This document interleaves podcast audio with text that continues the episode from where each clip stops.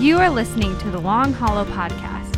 For more information on Long Hollow or to watch a video version of this podcast, visit www.longhollow.com. Today we're putting a, a, comma on the book of Philippians, and we're going to come back to it next uh, year, as my staff calls it, Philippians Part 2, Tokyo Drift for those who know that, uh, that joke. Uh, yesterday, I said last week, uh, yesterday on Saturday, marked uh, 20 years since I surrendered my life to the Lord. And you know, whenever you kind of come up on a milestone like that or a marker in your Christian life, it really causes you to ponder just what God has done up to this point. And I think for some of you, you've done that as well. And it just got me thinking about my life before Christ. And for those who don't know, I was was actually raised in a very religious Roman Catholic home, which meant that we went to church every Sunday. Uh, my parents put me in a Catholic school where, in the second grade, I, I made my first communion and saw the priest in a little box and confessed my sin. Uh, at the age of 14, I made my first confirmation. I went to an all boys Catholic school in the seventh grade when I got asked to leave the co ed school I was going to. And my parents thought, you know what, we're going to fix Robby. We're going to send him to a school run by the brothers where no girls are there who have wiggly uh, paddles for wiggly little boys who get out of trouble. And they got me a line. And it worked. I mean, to be honest with you, when somebody pulls out a paddle, you listen back in the day. Anybody remember those days? Huh? you get in trouble today for that. But anyway, it worked for me, right? Might need to bring it back. But anyway. Can I get an amen, right? Amen, colleague. Not what I'm preaching on. But I think he went to a Southern Baptist college. I spent four years at this college. I took Bible classes, theology, doctrine. Every weekend I would come home. I would go to church with my parents. I would sit in service just like many of you sit today. And all through that entire time, for 26 years, I was lost. Now, how do I know? Because I wasn't a new creation in Christ. I wasn't born again. Uh, I live no differently than my unbelieving friends who partied every weekend, never went to church, and had no desire to serve God. And so I would ask you today what about you? Have you surrendered your life to Jesus in such a way that your life looks differently than your unbelieving friends? Because if so, it should be, right? Like our lives should be, there should be a marked difference in our lives between those who don't profess Christ compared to those of us who do profess Christ. And so today, what I want to do in just a few moments, I'm going to give you an opportunity as we kind of close this series. Uh, I'm going to give you an opportunity to do just that, to surrender your life to Christ completely. And I know in a group this size, there are some of you who've been running from God for a long time. I know from experience, it's just best to give up and give in and surrender. And so today I'm going to give you an opportunity to surrender your life to Christ. We're going to pick up in Philippians chapter 2, verse 12. So if you have a Bible, you can turn there. And uh, we like to say word at Long Hollow. So whether you have an iPad or a phone or, or a Bible, when you get there or you're looking at the screen, you can, you can say word when you're there. You, you could do it at home as well. The word of the Lord.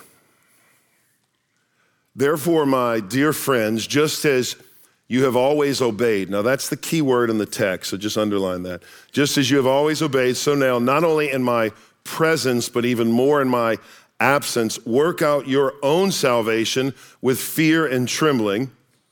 For it is God who is working in you both to will and to work according to his good purpose. I want to teach you a little bit about salvation and I want to show you the outflow of salvation in your life. The first insight from the text is salvation is demonstrated by God.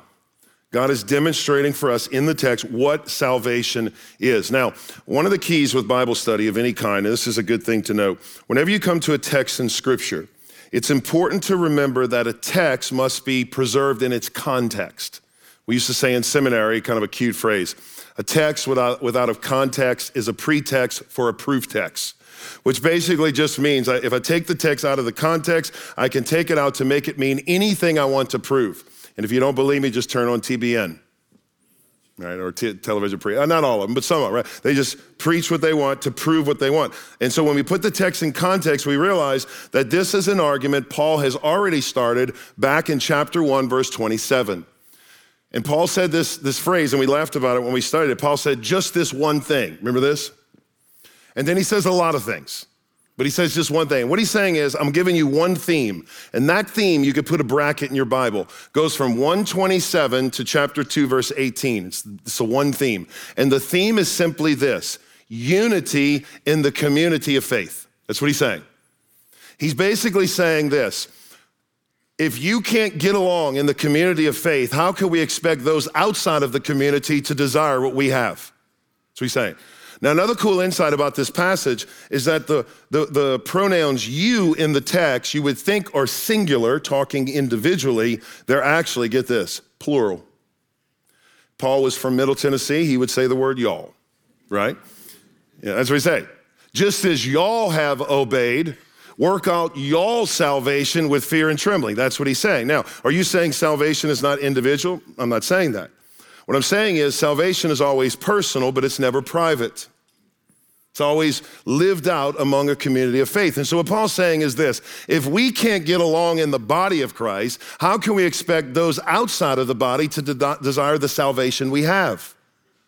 Because there's people, by the way, looking at us and saying, is this Christian thing real? Is this salvation thing what, what I want? And so, before I go on, let me just define what salvation is so we're all on the same page.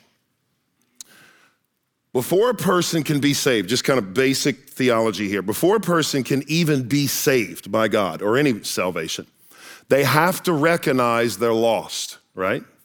So you have to come to the place in your life when you say, I am lost. Now, if you've ever gotten lost driving, for those who, and some of the younger people are gonna say, Really?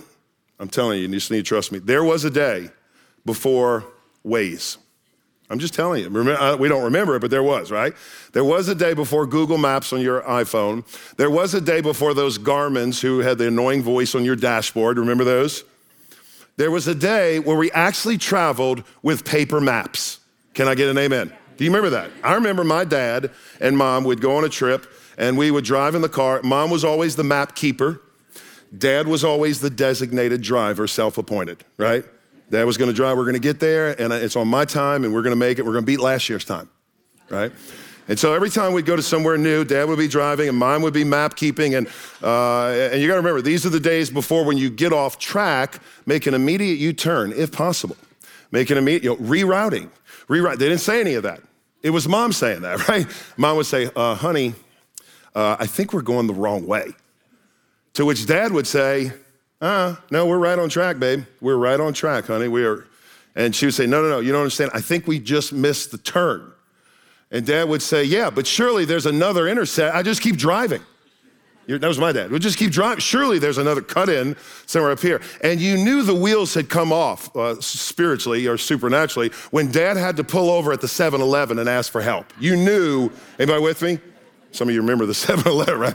And, and, and I went in one time with him, and I, I realized as a young boy that the directions the person behind the counter gave were more confusing than reading the map, right? I mean, like, it's like, oh yeah, you, you, you, you're not far. You just go back two stops and take a right right there. You're gonna veer off to the left and you're gonna come to a hard stop.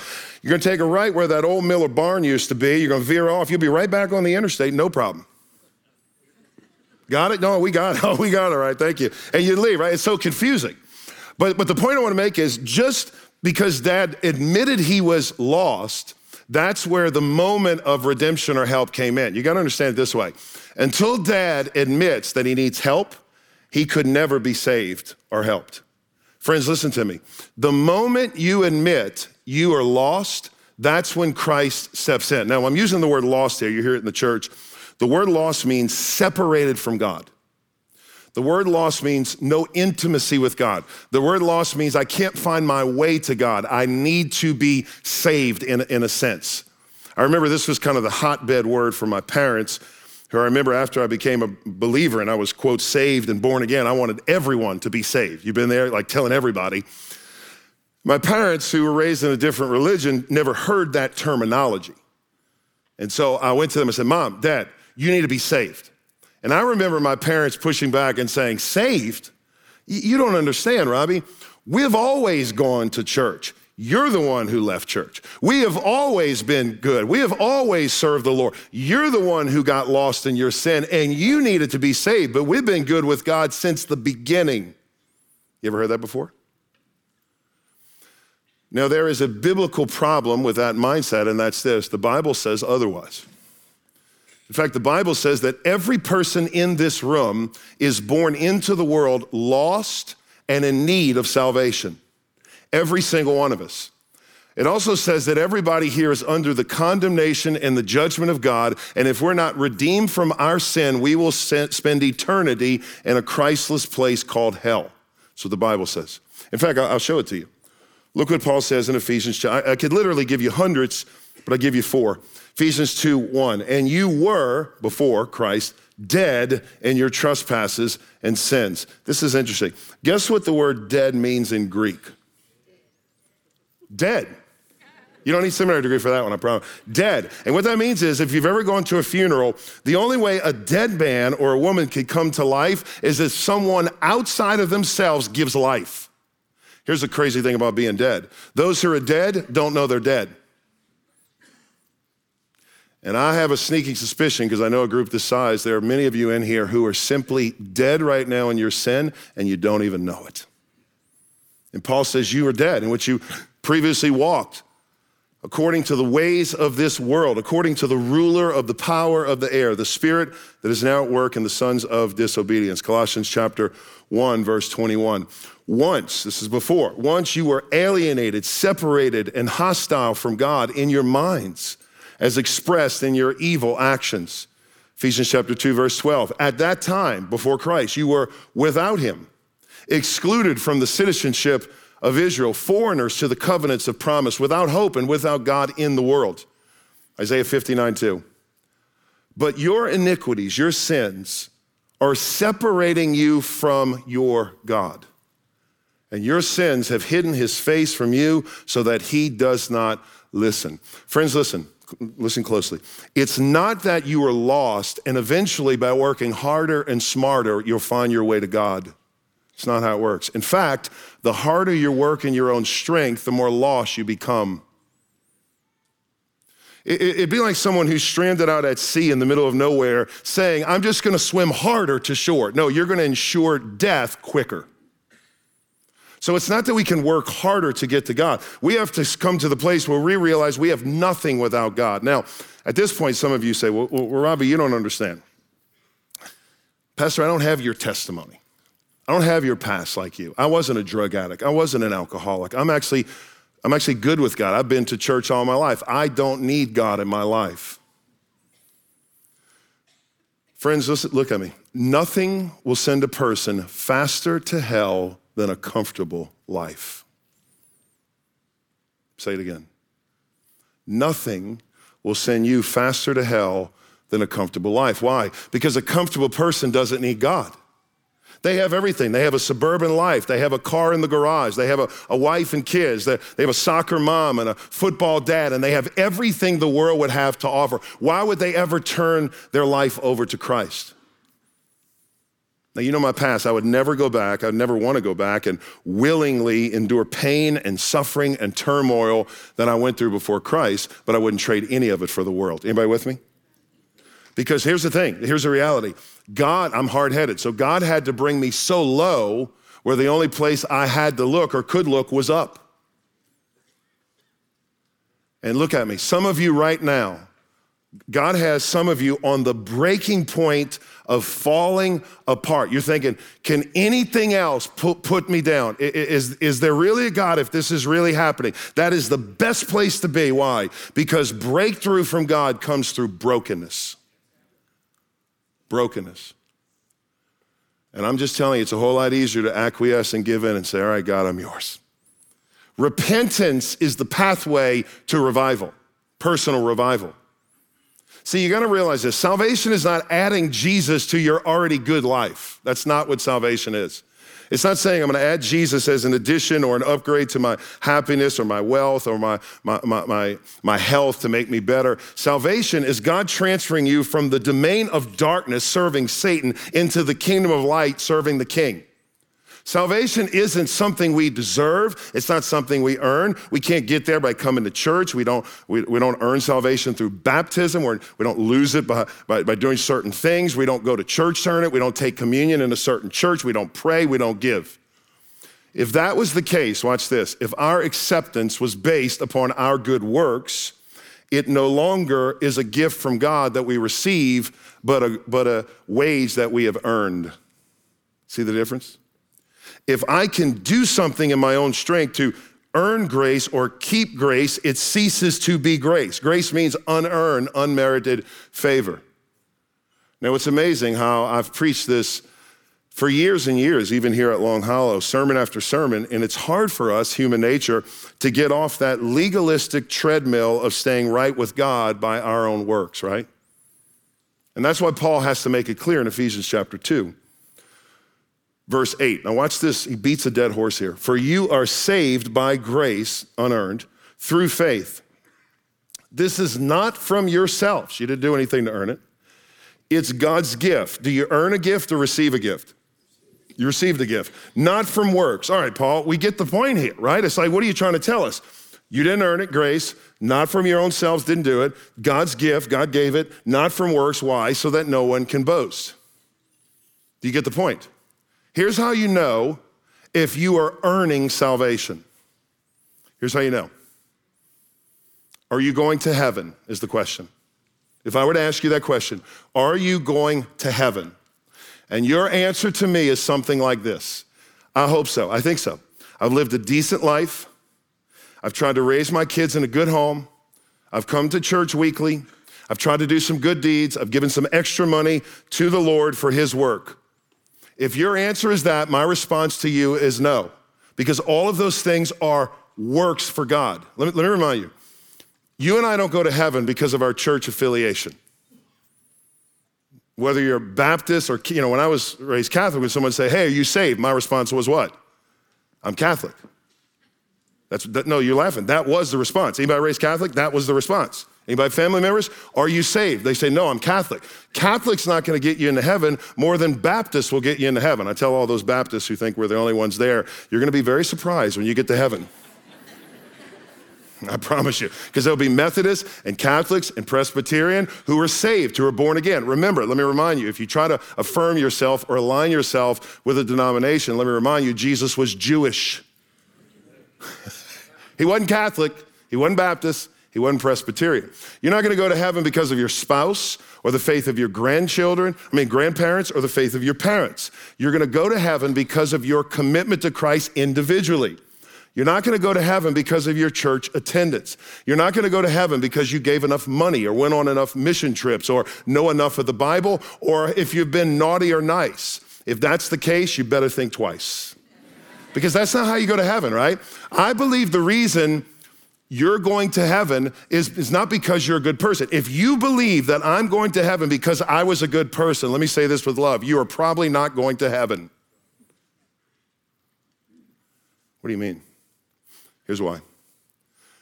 Because if you think your basis of going into heaven is based on your good works, then on that day of judgment, you're gonna stand before Christ and put your good life up against his perfect life. And I promise you, it will fail miserably.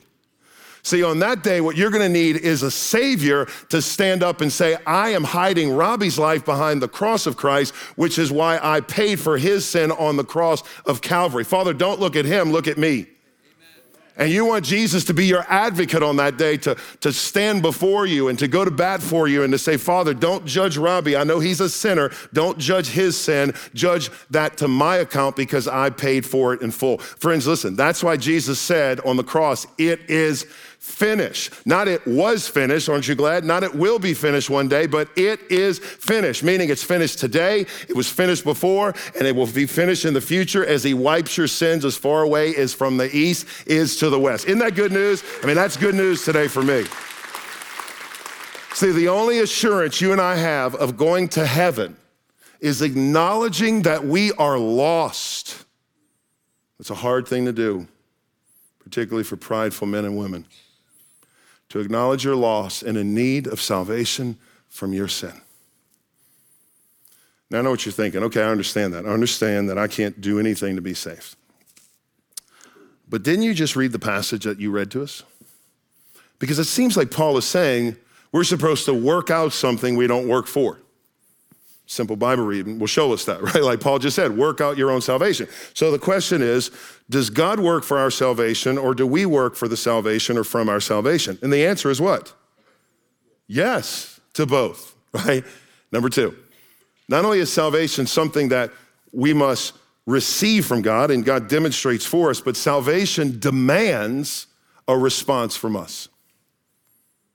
Demands demands a response. Look what he says, verse 12. Let's read it again. Therefore, my brothers, my dear friends, just as you have always obeyed, so now, not only in my presence, but even more in my absence, work out y'all's own salvation with fear and trembling. So he's saying. For it is God who is working in you both to will and to work according to his good pleasure. So the question is are we working for salvation or is God working in us for salvation? Yes. I mean, that's how Jewish people think, right? I mean, they think on two hands, on the one hand and the other hand. The Hebraic culture doesn't have a problem with apparent contradictions being held in tension. It's called mystery. We'll talk about it in a moment. Now, the key word here is the word obeyed. I already told you that. The word obeyed is an interesting word. Because what he's saying is, you don't work to be saved. We know that from salvation. We don't work to be saved. We learn that. But from salvation, we will work for the Lord, not trying to earn something from God, but because we have already everything from and in God through Christ. So we don't work for our salvation. But once we're saved, we will work for the Lord. Now, here's a better way to think of it work seems like punching a clock or clocking into the office. So let me change the word. This is my translation. Live out your salvation with fear and trembling. For me, that feels a little easier to digest. Live out your salvation. Why? Because everywhere you go, you're going to live this thing out if it's real. Now, the key phrase is fear and trembling, and it's not horror and angst. It's not we're scared of God that He's going to crack a whip over us. It's more of a reverence and an awe for God, and I think you would agree. We have lost in this country reverence and fear for God. Wouldn't you agree? We have no fear of God anymore. And I want to submit to you if you're fearful of men or women online or in person, I would submit to you, you probably have no healthy fear of God. Because when you fear God, you don't fear men or women. Why? Because God will fight your battle for you. That's what He does. Now, when we obey the words of Scripture, we don't earn our salvation. What we do is we preserve our, write this down, intimacy with the Father. Big difference. So, the reason we obey the Lord, the reason we read this book, the reason we put it in our lives is not to earn a prize from the heavenly king. The idea is we live for him out of obedience to preserve the intimacy we have with the Father. And I don't want to, I don't know about you, I don't want to do anything to hinder the intimacy and relationship I have with God. I've said this before, I'll say it again. I don't want to sin, not because of what God would do to me in fear, but of what God won't do through me because of disobedience or disqualification. See the difference? It's not that I'm scared of God going to whip me, although I have a fear of God. I'm not scared that I'm a sin and He's going to punish me. I'm trying to live out the kingdom in my life and push back darkness with light. And this is the kind of FOMO, just to submit to you, I think we need to have today. You know, FOMO is the fear of missing out. Shouldn't we have, as Christians, a fear of missing out of being used by God? For Paul, though, salvation was threefold. And so I told you earlier, salvation is on two hands, but for Paul, it's on three hands. Did you know this? Paul had three hands. He'd talk about salvation in three parts. And for Paul, which is kind of confusing to our Western American mind, it's hard for us to kind of rationalize this. I had a friend in seminary. Every day at lunch, we would, this is the kind of talk you talk about in seminary. Every day at lunch, he would ask me this question. So, Gallaty, what is it? Is salvation a punctiliar point in time or is it a process? And I'd say, Sean, it's both. It cannot be both. It cannot be both. I mean, it's all day long, you know? I'm like, it's both. For Paul, it's, it's trice, right? Here's for Paul. For Paul, salvation, follow me, is a past tense event, it's a present tense reality, and it's a future promise. All at the same time. I want to show them to you. Right, right down if you're taking notes. I want to show you. The first thing for Paul is this salvation is a past encounter where God is, has saved us from the penalty of sin. At the moment you accepted Christ, these three things happened and are happening in your life today. Number one is you are saved from the penalty of sin in the past, and it's a present encounter with Jesus Christ. Ephesians 2. For you are saved by grace, it's something that happened to you. Uh, through faith, and this is not of your own doing. It's a gift of God, not as a result of works, and no one can boast. It's something that God did. For we are his workmanship, which he created in Christ Jesus before the foundation of the world. That's something that happened in the past. Look at the next one. Colossians chapter 2, verse 14. He erased, God, the certificate of debt from your past with its obligations that was against us and opposed to us, and has taken it away by nailing it to the cross of Christ on Calvary. That's something God does in the past. Here's what happens at the moment of surrendering and confessing your sin to Christ, Jesus frees you from bondage of sin. And he gives you this freedom that he paid for on the cross. He removes the penalty and the guilt of sin from our lives the moment we cry out to him. He doesn't hold our past against us. Can anybody amen to that, right? That's what's so awesome about salvation. Now, the natural question becomes this well, can you lose it? Robby, can you lose your salvation? Because it seems like I've read some scriptures where it almost seems like you can lose your salvation. And I just want to say, I've written, I've written a, a, book about this. Uh, I've written extensively, talked about this, something I'm passionate about, because I had to learn about it when I would be questioned about it. I don't have a lot of time, but I'll condense it. And let me just give it to you philosophically. Either our works are a part of our salvation equation or they're not. Now, follow me here. You cannot have it both ways, meaning, you cannot say that we're not saved on the front end by not doing good works, and yet we can unravel our salvation on the back end by doing enough bad works. You see what I'm saying? You cannot say there's no works here, but there are works here. It's either works or not works. It's a very simple way for me to think of it. And so another way to think of it is this here's the equation of salvation it's not Jesus plus works. That's not salvation. It's not Jesus plus baptism. You're not saved by baptism. That's a work. It's not Jesus plus church membership, wherever church you go to. It's not Jesus plus communion. It's not Jesus plus confession to a clergy. It's not Jesus plus a denomination. Here's the equation Jesus plus nothing equals everything. Why? Because it's all about Jesus. The moment you and I get to heaven and we did anything like, oh, I was Catholic, I was Baptist, I was baptized, I, I, walked an aisle, I signed a car. The moment you say that, everybody says, man, that's pretty awesome you did that. And the boasting goes to you. Friends, when we get to heaven, that's all we're going to do is kneel down and say, the only reason I'm here is because of him. I wasn't smart enough. I wasn't good enough. I wasn't more apt than my friends who died of drug addiction years ago. I didn't have better parents. It was simply Jesus Christ. This is why you cannot lose anything you did nothing to earn. Simple, right? When you see it this way, so because you cannot unadopt yourself from the family of God. Once you're adopted, once you're grafted into the vine, you're grafted in. Uh, Romans chapter 11. You cannot become, you cannot unadopt yourself from the family. For example, you can be a wayward son like the prodigal son, but you're still a son and a part of the family in the pig pen. You may not act like it, but you're still in the family of God. We like to say, not if saved, always saved, because there's a lot of ifs. We like to say, once saved, always saved. Now, the question is are you saved? The question is have you been born again? Because salvation is a past tense or present tense encounter, it's a past tense event, and it's a future, watch this, a future. I'm sorry, wait, I'm getting ahead of myself. It was a, I'm thinking, I never talked about that. It's a past event, it's also a present reality. Okay? So something that happened in the past, but there's this present reality where God right now is saving you from the power of sin in your life. Write this down. He's saving you from the power of sin in your life. The first one is just a big word justification. You've heard this. The second one is a big word sanctification. He is sanctifying or setting you apart today.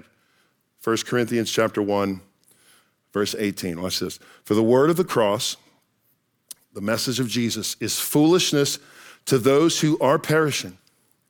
But it is the power of God to us who are what? Being saved. I thought you just said, Paul, we were saved. I thought you just said Christ nailed our debt to the cross. I thought you just said we, we were chosen before the foundation of the world. So which one is it? And the answer is it's what? It's both, right? This is sanctification. This is the process, coming close, where God is sanctifying you from sin today through the indwelling presence of the Holy Spirit, the third person and the lost person of the Trinity, the Holy Spirit, working in you to work through you to lead you to holiness. He begins to free you from the power of sin.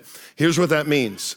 You and I, as Christians, if we profess, this is the point I want you to get, we should be progressing on a journey closer to Jesus today than we were a month ago or a year ago or 10 years ago. Sin, think of it this way sin should have less mastery over your life today than it did a year ago, 10 months ago, t- 10 years ago. You see what I'm saying? If you're still battling, I would submit to you, at the same intensity, in the same duration, in the same tempo, sin that you were battling six months ago or a year ago or 10 years ago, I would question if you're a Christian. Now, I'm not saying perfection. Listen, I'm not saying we don't fall. I'm not saying we don't backslide from time to time. What I'm saying is when Jesus saves you, he sets you on a trajectory where you are upwardly moving toward, there's this upward mobility toward Jesus progressively. And if you're a, listen, here's the way to think of it. Everybody in here is either going to Jesus or away, but nobody stays the same. Nobody stays the same. Now, you say, well, that's pretty confrontational today. Pastor, you're getting all up on us today. I don't know you. That's the thing. Listen, I'm, I don't know where you are with God. You do. And I'm telling you, whether you give your life to Jesus or not, which I pray you do today, if you don't, I promise you, you will remember this sermon on that day.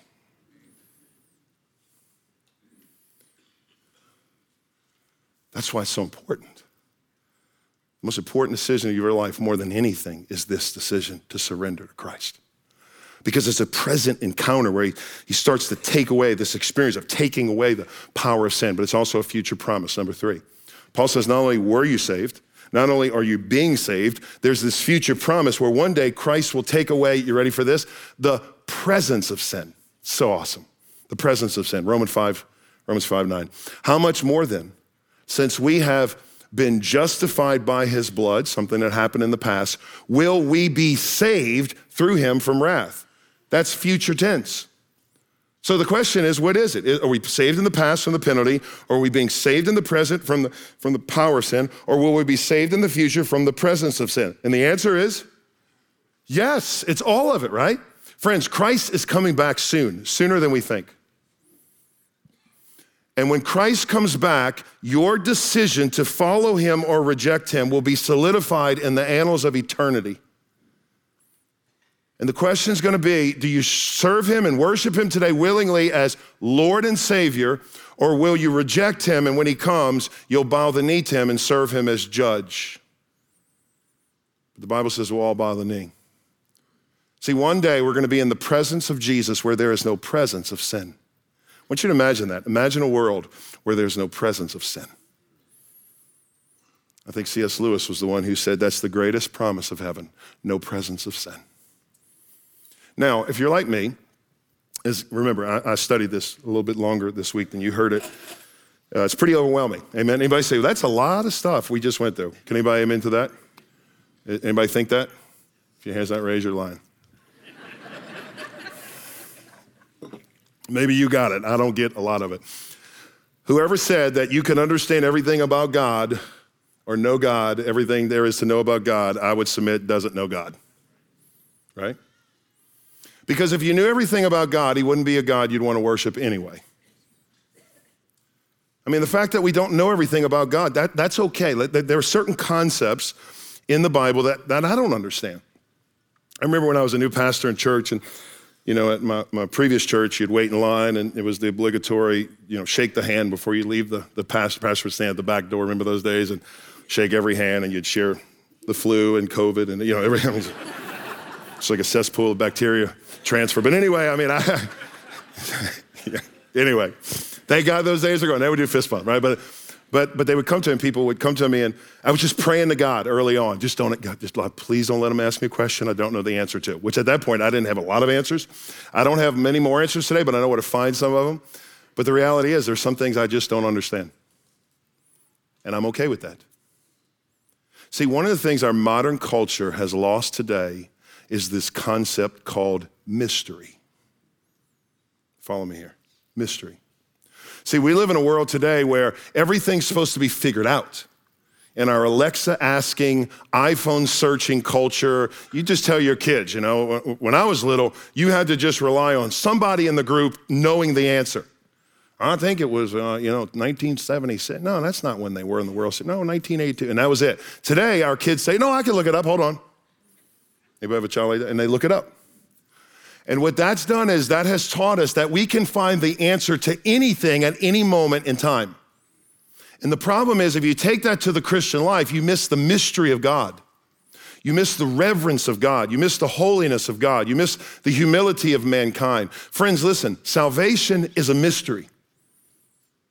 I don't know how or why God chose me or how I got saved. I don't understand that. But I do know at one time I was a drug addict and an alcoholic and addicted to sin. And something happened on November 12, 2002, that the next day I was not the same person. Now, how did that happen? I don't know.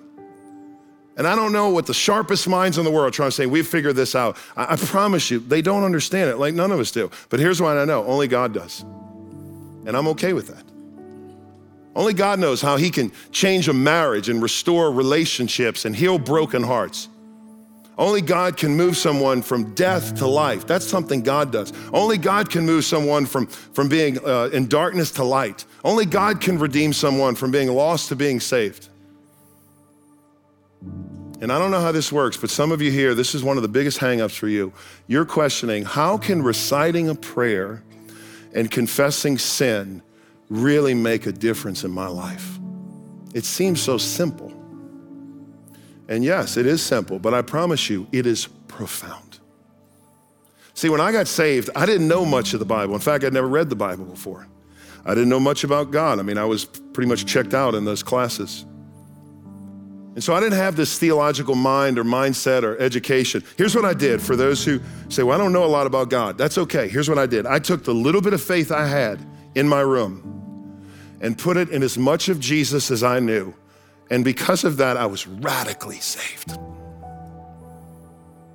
If you could understand it all, it wouldn't be faith. That's why it's called faith. If it was sight, then we'd all see it. It's called faith. And so here's my challenge to you don't let your intellect prevent you from salvation today.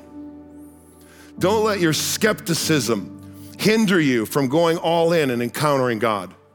Don't let your intellectual mind trying to say, if I don't understand it all, then I can't trust God. Listen, don't let that get in the way of encountering God. Don't let pride today paralyze you from responding to God. And listen, don't wait to get all your questions answered because honestly, they'll never be answered this side of eternity. So here's my challenge to you. Wouldn't it be cool as we put a comma on this series and really come to an end? That new life for you in Jesus would begin today. And so I want to pray over you now. And I say this before, but I want to say it again. If you hear the voice of God today, do not harden your heart.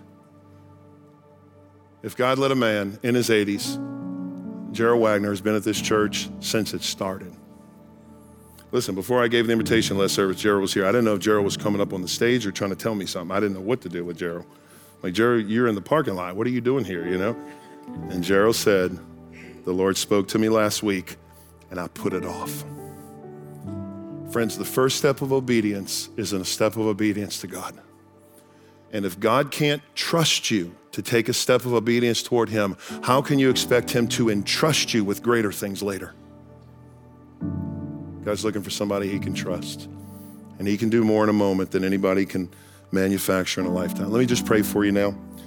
Just bow your head for a moment. If you just feel that tugging, that pulling from God, today's the day. Pastor, speaking right to my heart. Whatever you have, I want. I've never encountered that. I've been on the legalism treadmill of working my way to God. And I've tried to earn salvation. I promise you, if you try to earn salvation, it is not salvation. So I'm going to ask you to receive it today with open arms, open heart, listen to me, just receive the free gift of salvation from Jesus.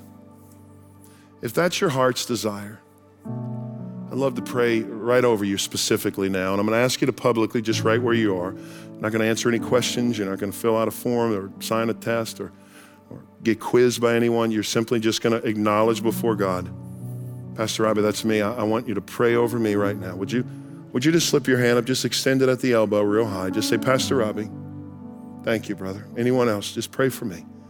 I, like Jared, I've put it off long enough. I'm a deacon of, a church, of, of the church, and if I stood up, people would say, Man, you're crazy. I thought you were a believer. I've been here a long time. Thank you, sister. Anyone else? Pastor Robby, pray for me. Anybody in the balcony? Pray for me, Pastor. Every head bow. Thank you, brother, for standing. Anyone else? Pray for me. Today's the day. Thank you, brother. Pastor, I, am ready to go all in.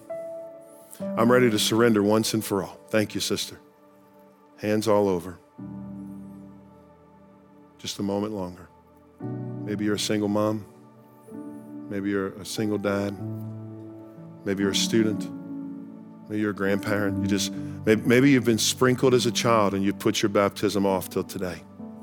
Last week we baptized at least four people who said they have waited 15 years to follow through with believers' baptism. And one of the last ones said they have been putting it off since five years old. Friends, don't expect God to entrust you with much if He can't trust you with being obedient in baptism. Anyone else? Pastor Robby, that's me. You're speaking right to me. Just slip your hand up for me.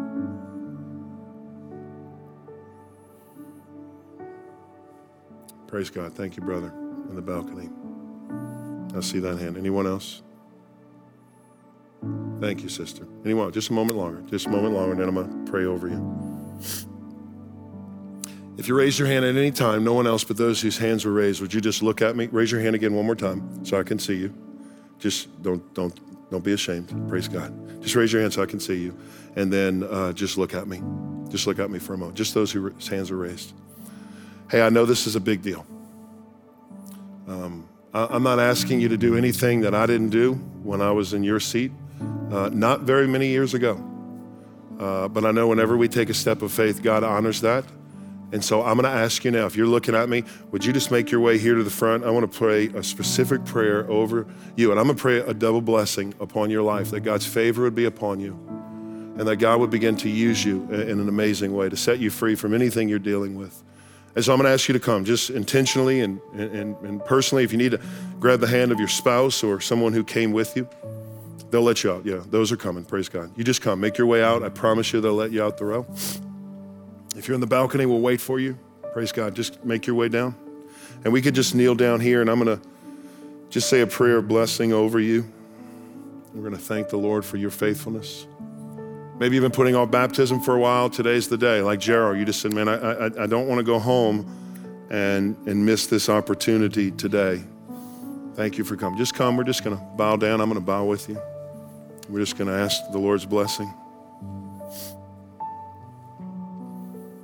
Amen. You come. Thank you. Praise God. Maybe you were put in the tank years ago and walked away from the Lord and have since now put your faith in Christ and you haven't followed through with baptism and you've been putting that off, maybe today you need to come. Praise God. Thank you, brother. Just a moment longer.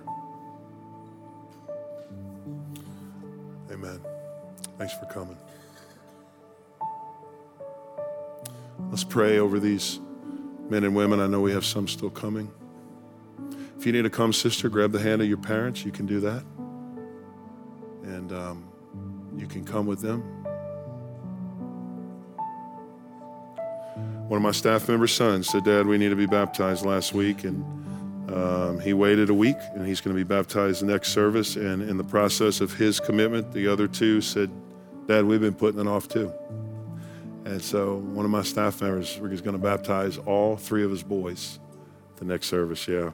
Father, we thank you so much for those who've come and in their step of obedience to step out towards you. Um, it's a reminder, God, that you still save and you still redeem and you do more in a moment than we can ever see or manufacture in a lifetime. So I'm going to pray right now over these men and women, God, that you would call them to yourself. God, that you would save them, not just from their sin, God, but save them from their guilt and shame, and that you would raise them up and God, you would use them in such a way where they would leave this place different than the way they came in. We just pray right now, God, that they would have the courage to take a step of obedience and not be ashamed of pride paralyzing them from responding. And I pray, God, this would be a joyous thing, something they run to want to follow you in obedience to. We love you, Lord. We ask it in Jesus' name. Amen. Uh, if you're down here, look, at me for just a moment. Um, we, we normally don't do this, which is kind of an interesting thing. We normally don't offer spontaneous baptism. We haven't done it but just a handful of times since the revival. But the Lord last week put it on my heart, and, and so this is the last week we'll do it. But I just feel like it's no accident you're here. And I promise you, God will honor your step of obedience. And so here's what I'm going to ask you to do. The first step of obedience is baptism. It's an outward, it doesn't save you, but it's an outward sign that God is changing your heart. I'm going to ask you right now to follow through with the step of obedience. And the reason I'm asking you selfishly is I want to share that moment with you, and I'm going to baptize you personally. Now, we probably won't do it this service because I've preached way too long but we'll do it at the beginning of the next service. So why don't we stand? Uh, sister, would you go make your way to Danny if you've come? Regardless, we want you to just go here for a moment. Want to pray over you, get some information to help you follow Christ. And so would y'all just make your way over to the left for just a moment? To Brother Danny? Uh, obviously, that way. Y'all going the wrong way. Sorry, behind the curtain. Yeah, thank you. Let's give the Lord a hand for what He's doing in their life today. Uh, let's stand. We're going to continue to worship. And uh, as the Lord leads you, you can make these steps an altar uh, as you respond today.